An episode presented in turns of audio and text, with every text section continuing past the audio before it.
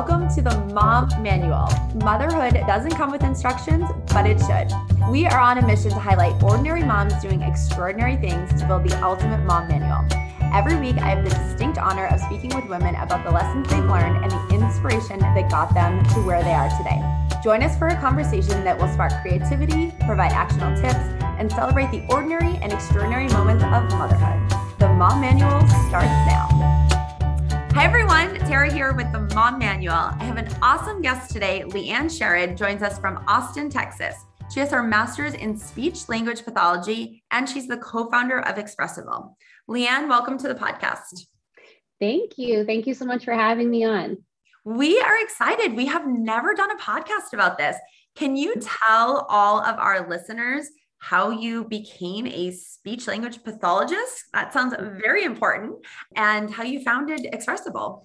Yeah, I would love to. So I'm there's a lot of speech language pathologists out there who had a personal experience that got them into the field. Either they themselves had a communication difference or disorder growing up, someone in their family experienced it, and that's how they found the field. But I didn't necessarily have that. I just was very drawn to communication as a concept. I grew up doing lots of voices and, and accents around for my family being kind of silly. But when I got to college, I really kind of took a class on linguistics and found the side of the field that really is this one on one work that speech language pathologists do with individuals of all ages. It really spans across life. We can work with a child from birth we can work all the way into you know palliative care with older adults.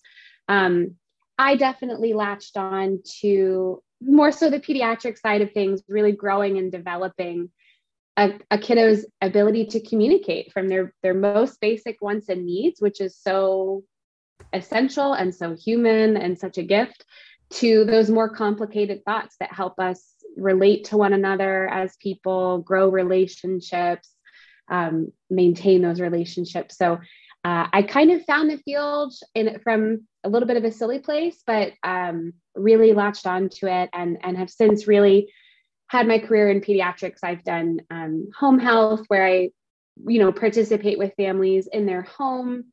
I've done outpatient clinic based work where all the families kind of come to you. I've done a little bit in schools, but uh, in 2019, we co founded Expressable uh, myself, my husband Nick, and our two other co founders, Spencer and Ryan. And we are a telepractice business for speech wow. language therapy. Yeah. That was good timing, right? It was good timing. Um, we like to definitely share that it we were setting up for teletherapy well before the world kind of broke apart um, because of the power that it really has.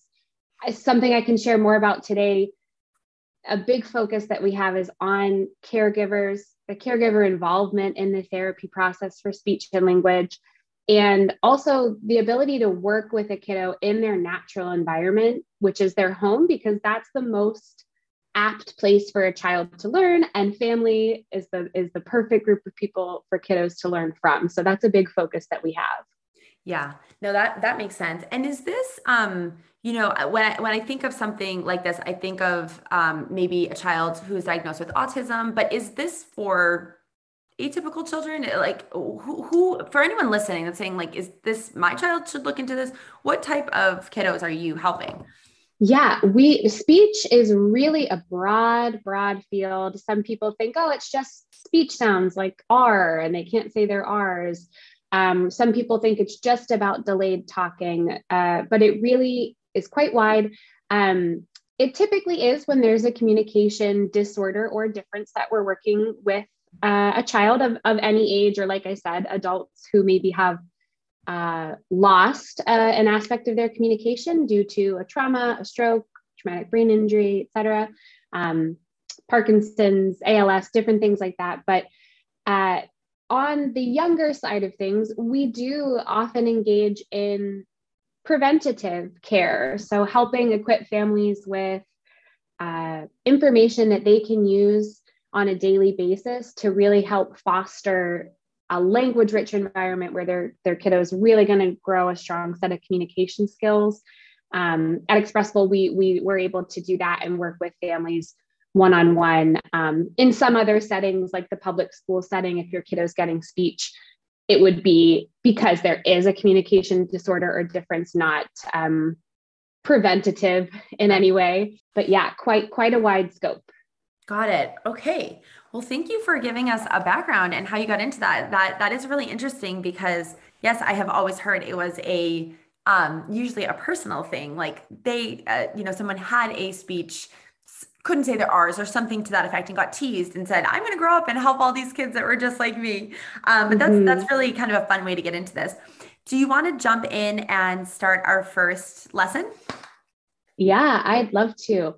Um, so I'm hoping to share some helpful tidbits for families of young kiddos or really any age kiddo that's looking to grow communication skills and like we said, kind of foster a really language rich environment. Uh, there are some pitfalls that families can sometimes fall into. So maybe working to dispel some of those. The first one I thought would be helpful to cover for everyone is just modeling speech sounds and language. And that sounds really pretty simple. And at the end of the day, it is, but there, you know, there are some places we can get caught up. You know, when we're start when your kiddo is starting to soak in everything around them. They're they're really going to learn everything off of imitation. So they see you clap your hands, they start to clap their hands. They see you make a block tower, they start to build their own block tower.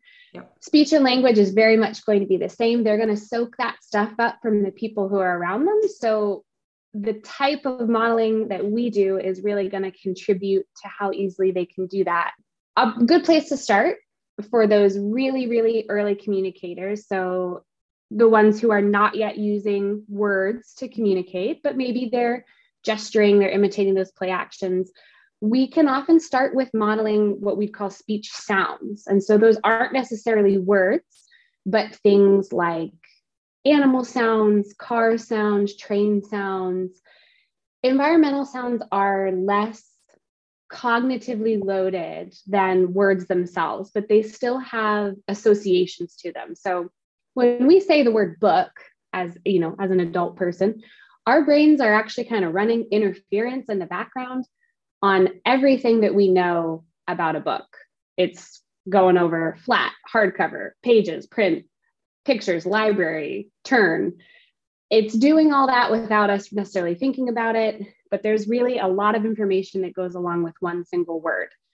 Environmental sounds are a lot simpler. When we say room, room, and beep, yep. it's really only just for cars. Yeah. when and we say choo choo, it's what, just for trains. what age are you thinking, you know, for anyone who's listening, what, what age to start something like that? Yeah, I'm hesitant to confine it just to an age because, it, you know, again, early communicators, we could have a, an older kiddo maybe who developmentally is, is at a stage where they are also not yet using words. But this is really kind of, for, for the most part, generally speaking, before that 12 month mark, because that 12 month mark is where we look for that first word to be said. But even still, past 12 months, as they're developing and gaining a few of these early, early words, we can use this as a as a tool to keep them imitating us, keep them accessing what we're saying as they're growing their vocabulary. So, really, it helps them kind of tie and start to form those early associations between one set of sounds that we say and one object that we're looking at. So, moo consistently goes with a cow, and they might start to overgeneralize. Some parents ask us about that a lot. Like my kiddo's calling every animal that they see a cow. Yeah. Don't worry. Super common. It's a little bit of overgeneralization that they're engaging in while they're trying to suss all this stuff out. So their brains are going, okay, every time I see something like this with four legs, I think it's a cow, right? But oh, mom is always saying woof with that one, not moo. Oh, now I hear her saying woof doggy. This is different. This is a dog. So they'll start to suss all that out, but we're helping them really draw those associations by by keeping it simple. Yeah. And would you say this is helping them talk sooner, lifelong speech variety? Like what's the benefit of of starting this way? Yeah this is this is that uh, early support for for their understanding of how language works. That that concept that each again like each set of sounds that we're saying has a distinct meaning and ties to a distinct object or action word so we might even we could say the same thing about an action word like clap. When when they're clapping their hands and we model clap they start to figure out what i'm doing means that and mom is consistent mom or dad or caregiver is consistently saying that word with that action. So now I'm drawing the association and I'm learning to develop my vocabulary that way. Got it. Okay. No, that, yeah. that totally makes sense. Yeah. And no, go ahead. Sorry, you, you had a question. No, I was going to say just anything else along those lines for the first takeaway of modeling speech, sounds, and language.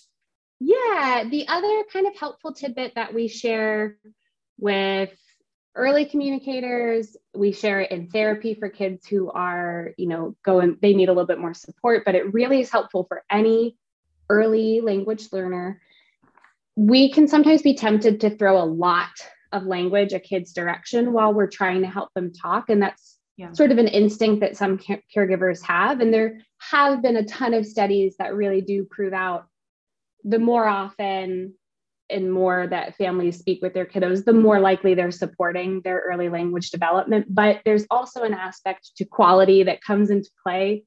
Right. So, to try to break it down really simply, if your kiddo isn't really yet using words to communicate, so they haven't started to say those first words, or maybe they only have a couple and they're figuring this all out. If they come over and show us a ball and we say, oh wow what a big red ball. It's bouncy. Where'd you get it? Yeah. How on earth are they going to figure out that only one of those words what they're holding? Yes. And how on earth would they know that that's the word that they should imitate and say to kind of tell you about what they're holding? So if we go back they come over they show us the ball. Instead of saying that big long sentence we can just say ball. Yeah.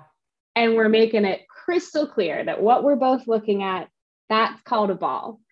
So it's really about, we kind of advise this concept of operating at just one step above where your kiddo is currently communicating. So if they're not yet using words, try modeling single words. If they are using single words, then you can start to show them how to pair them together. Again, just one step above. So if they're putting their baby doll to sleep, yeah, uh, if they're not yet saying words, we could say night night. Got if it. they are, if they're saying night night, we can model night night baby. Mm. So adding just, on just one. Okay. Mm-hmm. Yeah, that think makes of sense. it like like little building blocks, like little Legos. And for for the parent who's concerned that their child's is six months and not making a sound or 12 months and not speaking in sentences. Do you have a general time frame or is it totally different for every child? We do have general timeframes because communication development and those milestones are universal and we would expect them to come in for the most part at, at around the same time. They have bands so that first word mark some kids might pop out the first word at 10 months some might pop it out around 15 months, and that would still all be considered within normal limits, we would say. Okay. Um, but when we're looking at milestones like that, as we start to creep up on the upper range of the limit, mm-hmm. that's when we might want to start asking, looking for professional support to say, hey, my kiddo's not yet meeting a couple of these milestones. Is it possible that they need more support in order to get there? Some children will will just develop a little bit more slowly but what we like to educate about is we're not usually big fans of the wait and see approach. And some yeah. some pediatricians like to go that route. Right. Um, we're not huge fans of it uh, because that time is really valuable especially between birth and three years old. Kiddos are forming neural connections at a rate that would blow your mind. It's way faster than what adults are doing.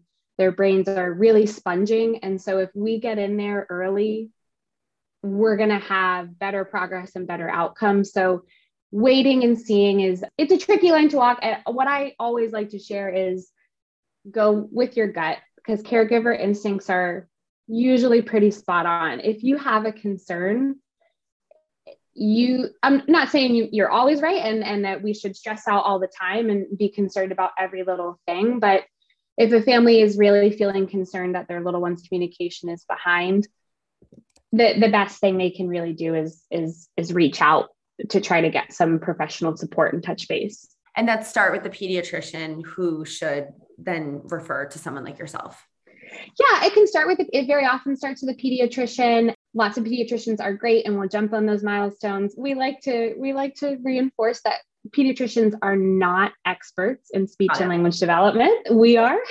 Yeah. um, so you can also reach out directly to speech language pathologists. At Expressable, we we conduct free 15 minute phone phone consultations with families so, in, and that is with a member of our speech language pathology team. So, it's a clinician and they'll be able to help field through some questions, yeah. get some more information and, and help help really suss out if it sounds like something that could use more investigation with an evaluation or if it's sounding like maybe maybe things are going okay and, and we can just kind of share some helpful hints and then check back in a couple months if things aren't kind of continuing to improve and grow yeah so i had this really weird situation with my daughter um, she was born in 2012 and at the time she must have been about two but she spoke incredibly early like at her first birthday we have videos of her saying, I mean, speaking full sentences, saying everyone's names. And it wow. was my first, so I didn't realize. Um, then, of course, I was worried because my second daughter, who also spoke incredibly early, um, didn't speak as early. And then my son spoke what I would consider average. And so I was like, there's something wrong with him. You know, you only know your own experience. But when she was about two, she went through this unusual phase where she would start stuttering really, really bad, like couldn't even get a sentence out. She'd be like, the dog. And we were like, what is happening? And so it happened for probably a few days. And I panicked, of course. And then I was thinking, um, I, I, think there's some language regression attached to autism. And so, of course, I thought it was, you know, first time mom, just everything. And so I brought her in and they did some playing with her and there wasn't a ton because she was only two but then after mm-hmm. a week it like subsided it was the weirdest thing so what yeah. tell, tell tell me if anyone else is going through that what what happened yeah i'm and i'm sure someone else listening is or has gone through that. Um there it's it's not uncommon for kiddos between the ages of about two and five to go through a brief period of what we would call developmental stuttering. And that is again they are soaking up more information than you can possibly imagine. Um, and sometimes uh, our little speech systems can't always keep up with our little language systems vice versa part of it starts to run ahead and you might start to see some of those um, disfluencies, I'll call them, you know, interruptions in their speech start to emerge. It's, you know, if you are concerned, again, it's it's helpful to talk to a professional, but I can say generally speaking, when we're looking at whether or not something regarding stuttering should be addressed, there are some kind of red flags and green flags. Yeah. We would say for those behaviors to kind of be demonstrated for a period of maybe six months consistently. And I know that sounds like a long time to be concerned. So again, if, if you are concerned, go ahead and reach out. But it's it's it's not uncommon to kind of see a little blip come and go. And so try not to get too stressed if it's going on. If you start to see them notice it a lot and become very frustrated by it, or you start to see them react just other ways. You start to see their little face grimace or they're tapping on the table as they try to get their words out. If you start to see things like that crop up, I'd say get in touch with someone sooner because that can kind of indicate something more might be going on. Um, but sometimes they they just get a little ahead of themselves occasionally, yeah. and it, it might just be a little blip. Yeah, it was it was really weird, and as a parent, you know, frightening, of course. Um, okay, let's jump into the second takeaway. Yeah, the power of waiting. This is this is one of my favorites to work on in therapy, partly because it's really hard for some families, even though it sounds again like such a simple notion. And it's because, oh boy, do we love our kiddos and we want to see them succeed and we want to give them every tool that they need. But there is an aspect where waiting comes with helping grow their ability to independently do something. So the first kind of aspect of it is if we ask them something, if we ask them a question, they don't answer for a couple seconds, that's okay. They're just processing through. Try not to be tempted to always do it for them or always answer for them, even if it's not something verbal. If it's something like they're trying to open a little container and they're they can't do it with their little cute hands and they're struggling even if they get a little frustrated because growth growth does come from some of those little frustrations try not to jump in try to hold back and wait because that's when we're going to grow some little moments where they turn to someone else and communicate something. So they're trying to open it. They're frustrated. Little light bulb's going to come on. They're going to turn to you hold out the object and that's when you can model something that they could say to you. Help or help me open or open. We're creating a, an opportunity for them to learn because they are the ones who had the little light bulb moment instead of us just always kind of jumping in to do it for them and kind of removing that opportunity. And the other side of waiting is again in, in modeling some of that language we might want to give them a couple extra seconds to process it and try it themselves too. So right. if they are if they are communicating to you by gesturing, maybe they're reaching for their cup and grunting, maybe just one of those little eh, eh moments. Mm-hmm. If we just hold on to that cup for a second, model the word cup, and then wait. And just wait, count. It feels really slow, but count to five slowly in your head see if they process through and then maybe have the light bulb that says, oh, she wants me to say that. He wants me to say that. Let me try. Yeah. They might imitate cup. And if they do, wonderful, celebrate, give them the cup, say cup again. If they don't, that's okay too. Model cup again, give them the cup, and then try again later. And then that's perfectly fine too.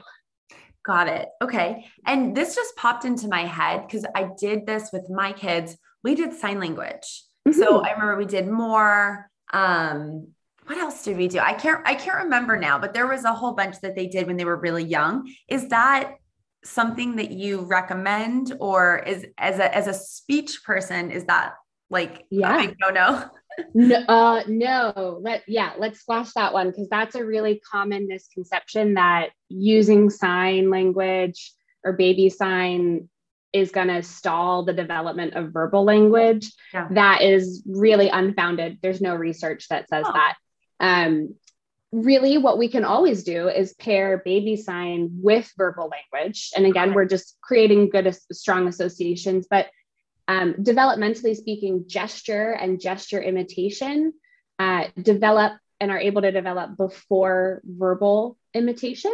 And so we can really, uh, you know, some babies as young as six months will really be able to start figuring out how that gesture imitation works. And that can be a big help for families in reducing frustration, reducing some some tearful moments if their little one is able to communicate for more or open or cup or water and have their needs met before they're kind of developmentally ready to use that verbal speech. But again, we can always pair together. So if you're modeling the sign for more, we can always also verbalize it. Verbalize it too. And they're, so they're hearing and seeing both. Yeah, so that's a positive. I remember my daughter, she was six months old, my second daughter, and she would say hi at six months old. And pe- people would stop everywhere we were because she was teeny tiny and she'd say, hi, hi, hi. And I didn't, and she also would say snack, which is so specific. And she would reach for stuff. So I yeah. think she knew what she was looking for. She didn't say mama, she didn't say dada. She said hi and snack. Those were her first two words. And it was bizarre. And at the time when my old first daughter was six months old, she had probably 30 words. So we thought my second daughter was late. And I oh, realized oh boy. just talked super, super early. Yeah. And then, like I said, my son started talking probably at 12, 14 months, right? Like yeah. what would be more normal. And and we thought, oh my gosh. So do you have any advice on parents who one talks really early and then the next one is eight is typical or late? Like, is that should they judge against kids? What do you think for that? That's a really excellent question. And it's it's a challenging thing to not fall into because my advice would be no try try to not compare siblings against one another because every even though they're all your kids every kid is different. Right. um and same thing with even kids on the playground. It can be hard to see because we, you don't you don't know really what's going on with them. They could also be very um, advanced for their age group. And then you could also have a neighbor kiddo who who might be a little bit more behind. So gauging against other kids it can be i'll say both helpful and kind of harmful. If it can kind of you know if you're on the playground and it's seeming like all the kiddos are are looking a little you know seeming a little bit more ahead and you're concerned about it again i would encourage kind of turning to turning to some research on the milestones, um, some resources there, turning to the pediatrician, not trying not to jump too far to conclusions and fall into that rabbit hole of, of worry. I know that's a lot easier said than done, but um, yeah, it's tough to to have one kiddo who's advanced and then it makes the other kiddo look like they're behind, but they're just they're going at their own pace and it, that pace is is appropriate for them. yeah.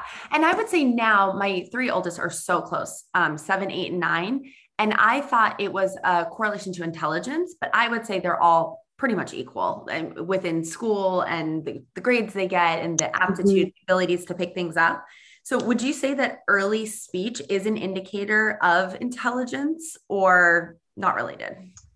Um not necessarily, not necessarily. They uh they they can they can kind of cognition and and language do go hand in hand and inform each other. And um, when we're assessing you know at, at the school age if we have concerns about academic development uh, when we're assessing they they will very they will almost always undergo speech and language testing at the same time as maybe learning disabilities testing because we do want to suss out if a language disorder is underlying some aspect of their reading right. or their math language comprehension because they they do tie together but um no i wouldn't yeah i would not necessarily jump to saying my kiddo is a genius because they no. you know i mean they all are i mean literally they're all little amazing sponges every single yeah. one of them but um same thing if, if your kiddo is a late talker that does not mean that that they are going to have difficulties with other aspects of learning. Yeah. So i think this is a really good segue into our next uh, and final takeaway. Do you want to share that one? Yeah when when to seek professional support and i kind of chimed in on it a, a few times already here but there is just mountains and mountains of evidence that tell us that early intervention for really any need, but speech and language needs is the best opportunity that we have to achieve our best outcomes and, and make our best progress. That has a lot to do with what, what kiddos are capable of at that young age group, like we said, the speed at which they're forming, forming neural connections and really setting up a foundation for, for more advanced skills in the future. Um, so all those things I mentioned, if, if your if your caregiver gut tells you that maybe you have a little bit of a concern it's a good opportunity to just bring it up with the pediatrician or reach out to a speech language pathologist. If um, if you're particularly reading something on milestones and and it is starting to flag up in a larger way yeah. again the, the best thing that we can do is just try to get them started early. The flip side of that i'll also say is it's never too late. I want to stress that as well parents shouldn't feel like oh no i missed the but i missed the boat and and now we're stuck that's never the case the door is never closed the windows are always open to to get a kiddo's support that they need And it also isn't just in the youngest age group. Yeah. Because speech and language, again, it's all developmental. So if your kiddo is six, maybe they've been great at forming sentences and answering questions and having conversation, but maybe we start to notice hmm, their speech isn't as clear hmm. as I would expect it to be for a six year old. And really, by about age four, we yeah. anticipate being able to understand roughly 100% of, of what kiddos are saying. Um, you know, when a kid's two, if we only are catching about 50%, that that's appropriate. By three, you know, 75%, which still leaves room for error. But you know, so some of these aspects, it's not only in that birth to three age group, it can really be at any point in their development. Right. And just the sooner you're feeling some kind of concern, the sooner getting started will be better. Like I mentioned, we Expressable has the consultation phone call. You can speak with uh, a certified and licensed speech language pathologist and talk through some of those concerns. Um, get set up for an evaluation if it if it's sounding like that would be warranted and beneficial. Um, but like you mentioned as well, talking with the pediatrician to kind of trigger trigger down that path is there as well. Yeah, and and you're typically at the pediatrician almost every month for that first year at least. Yeah, you're going in. Um, is there any kind of maybe red flags or common things that is like I don't know. I mean, my son wasn't saying his R is very good, and we were worried. And we asked the pediatrician. They said no until they're seven or eight. But is there some common things that are flags that maybe sometimes parents miss or don't know about, or you know, just for anyone who's listening, saying, "Is this my child? Is it not?" Is there any more common than other things that come up? Um, well, first of all, I'll chime in and say seven or eight. That's that's okay. Again, the window's never closed, but yeah referencing back to what I said, our, our speech sounds for the most part more like age six is a is a good early stage to to jump in on things. Um, I don't know, not to be a not to be a communication know it all, but no, no, I love that. And he he is this was this was probably when he was in kindergarten, so he speaks clearly now, but yeah. um I was really surprised because at the time he was, I guess, five. And I thought mm-hmm. he should be. And again, I'm just looking at the lens of my daughters who both were speaking clearly at a year old, um, right. that he should be. And, and I do feel like he still has a little, he's seven now, a little tiny bit. Um, but I think he actually has something with his, the way his mouth is. His mouth is a little bit I forget what the dentist described it as, but I think when he was older, he'll need to get it like like his jaw is like t- a tiny bit off. Is this is this something you've heard of?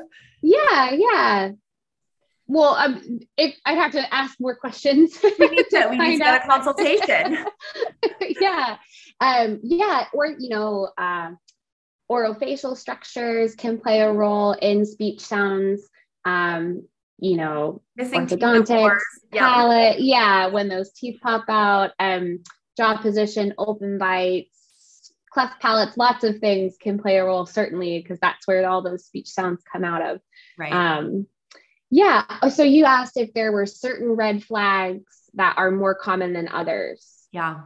Tr- tricky to say some are more common than others. There are areas that are more commonly, um, that more commonly need support than others. So speech sound disorders are pretty prevalent in the population for kids. It's really it's about one in eight children can have a speech sound disorder that's identified before age six. Yeah. and so you know families know please know that you're you're not alone. Your kiddo uh, is not um, you know, super behind if they have a speech sound disorder. It's pretty common. Uh, so those those are those come up a lot uh, as a red flag. Again, um, I, I, can mention so two years old, we should understand about 50% of what they say, three years old, about 75%. Four years old is when we should start looking to understand 100% of what they say, but that doesn't necessarily mean that all of their speech sounds will be perfect. So when you say, I want the red ball, yeah, an adult brain can figure out, oh, he wants the red ball. Right. But um, developmentally those speech sounds yeah should should be pretty solidified around age age six to seven across the board for all of those speech sounds in english so that one's very common and then language delays and disorders are also very common. So, past that young age group, uh, receptive and expressive language disorders can can look like kiddos who have trouble following directions, following multi-step directions, understanding and answering yes no questions, WH questions, telling stories in sequential order. Mm-hmm. Um, you know, and some social skills also speech language pathologists work on social pragmatics which is how we learn to change our message with different audiences and kind of engage socially um, in communication exchanges um, some kiddos might have trouble staying on topic or changing topics in a way that that makes sense to the person they're talking with. So there's lots of areas that can come up. Voice. Some kiddos have uh, they develop maybe some some raspy voice or some vocal pathologies depending on how they're using their voice.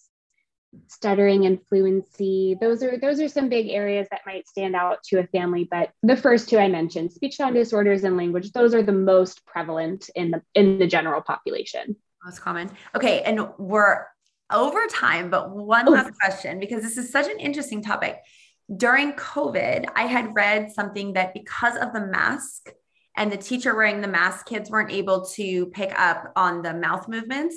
And so for those younger four, five, and six, that the one in eight speech sound disorders had gone up to like one in two, something like mm-hmm. that. Is there mm-hmm. validity behind that in your in what you've seen in your practice?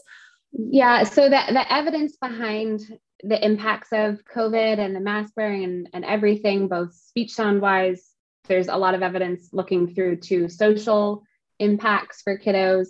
Um, there, there's definitely validity, I'll say, but you know, studies are studies are really early on. We're we're sussing through that information kind of right now. Um, yeah. But yes, it makes very much sense. that's not that's not a good sentence. It makes a lot of sense to say that without that visual input, right kids would have a harder time again imitating and yeah. developing those speech sounds hopefully if they were able to to you know when kids are able to spend some time at home with their families with with masks off and parents are talking with them they had that input to to keep trying to suss through there are certain sounds that rely really heavily on the visual aspect some yeah. early developing sounds like b and p and m it's really easy for the kid to see the reason R is such a hard sound is because it's not an easy sound to see. Um, it's really auditory, that sound. Um, so yeah, there, there's lots of evidence coming out. Um, it, it very much could be the case that we see kind of a spike in the need for communication disorder support yeah. based off of some impacts from COVID. COVID, man. yeah. Oh boy, COVID. All right. We will jump into our fire round. So it's yeah. uh, some fun questions, just whatever is on the top of your mind. Um, so what are you currently binging on TV?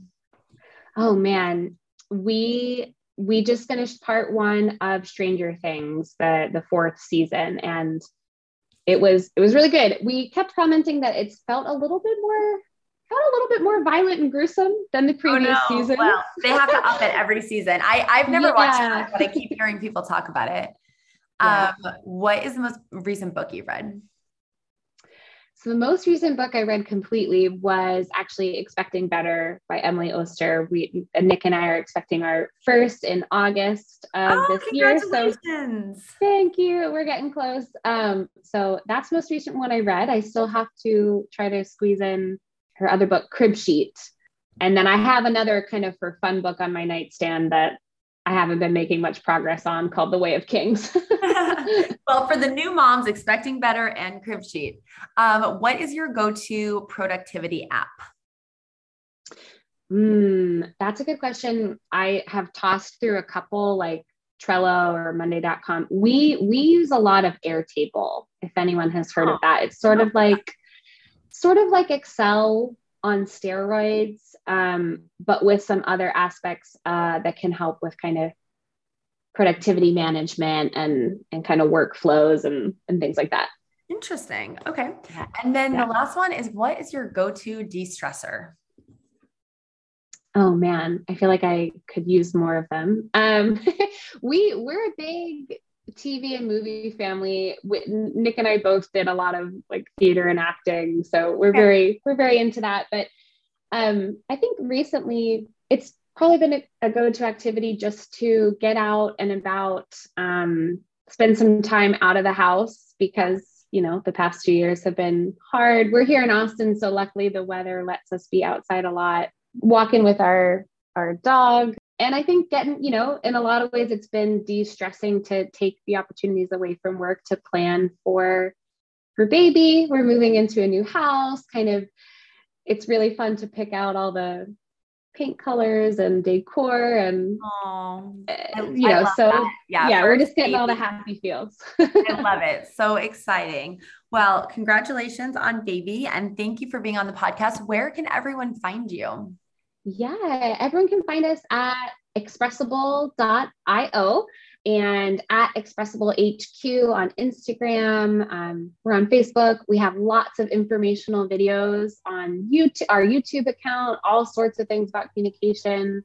Our site has a blog. Again, if you're looking for a resource to, to get some answers to questions, the blog's really great. Um, so yeah, check us out on on any of those platforms. Amazing. Well, thank you so much for being here. Have a wonderful day.